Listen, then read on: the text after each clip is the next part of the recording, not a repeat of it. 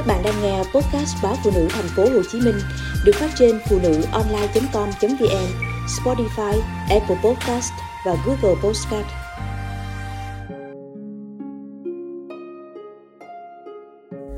Thưa mẹ, con đi.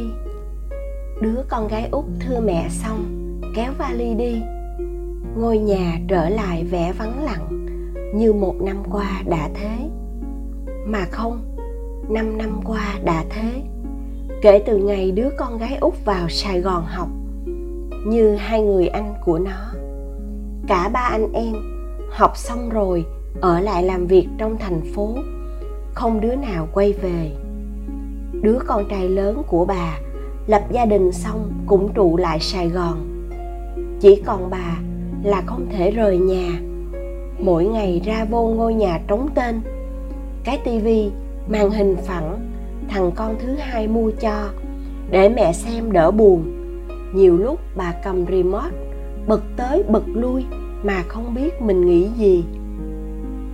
Tết, tất cả ùa về. Ngôi nhà cứ như ngày nào. Ngày chúng nó chưa đứa nào từng rời đi.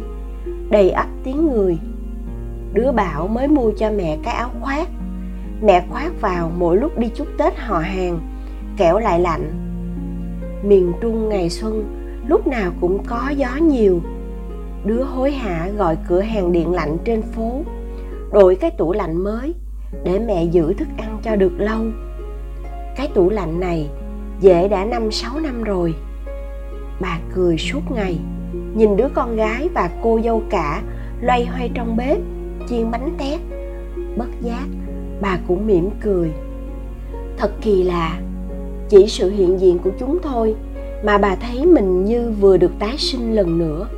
Sau một năm quạnh hiu, đêm chỉ biết nằm nghe tiếng côn trùng, mà đoán ngày mai mưa hay nắng. Nhưng mấy ngày tết qua mau, bà chưa kịp nhớ ra mình vừa cười, thì đã đến ngày chúng nó chuẩn bị vào lại thành phố. Biết làm sao được, nơi này chúng lớn lên, nhưng thành phố nhiều đèn hoa kia mới là nơi chúng sống. Tương lai của chúng là ở đó. Cuộc sống này, mình phải đi lên, chứ không thể đi xuống mẹ à. Đứa con trai lớn đã nói thế, khi bà ngỏ ý con về làm việc ở quê. Sáng nay, bà ngồi tỉ mẩn xếp nào hũ kiệu chua, nào cây bánh tét, bà để dành vào thùng giấy nhỏ, để đứa con gái mang vào sài gòn. Hôm kia, thì hai thằng anh đã vào trước cho kịp ngày làm việc. Tiếng xe đổ ở đầu dốc. Nếu như hôm trước tết, bà mong ngóng biết bao nhiêu, thì bây giờ bà lại sợ hãi bấy nhiêu. Những chuyến xe mang con bà đi mất, bà không thể níu giữ. Những chuyến xe chở con bà đến với tương lai cũng mang đi mất tiếng cười của bà. Vào với chúng con mẹ nhé. Cậu con trai thứ hai đề nghị đây là lần thứ bao nhiêu bà không nhớ nữa. Các con mình đã đề nghị như thế. Nhưng bầu trời này, mảnh vườn này, bà hít thở đã quen. Rồi còn nhang khói, mồ mả của ba chúng nó. Bà đã vào thành phố vài lần thăm con. Nhưng ở chưa quá một tuần, bà đã thấy quá ngột ngạt. Như thể không khí nơi đấy không thuộc về bà rồi bà không thể để bàn thờ ba chúng nó. Nguội lạnh quá lâu, ông ấy sẽ buồn.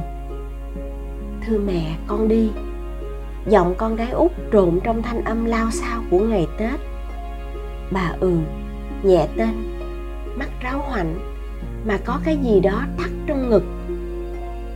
Kể từ ngày mai, bà lại vào ra một mình.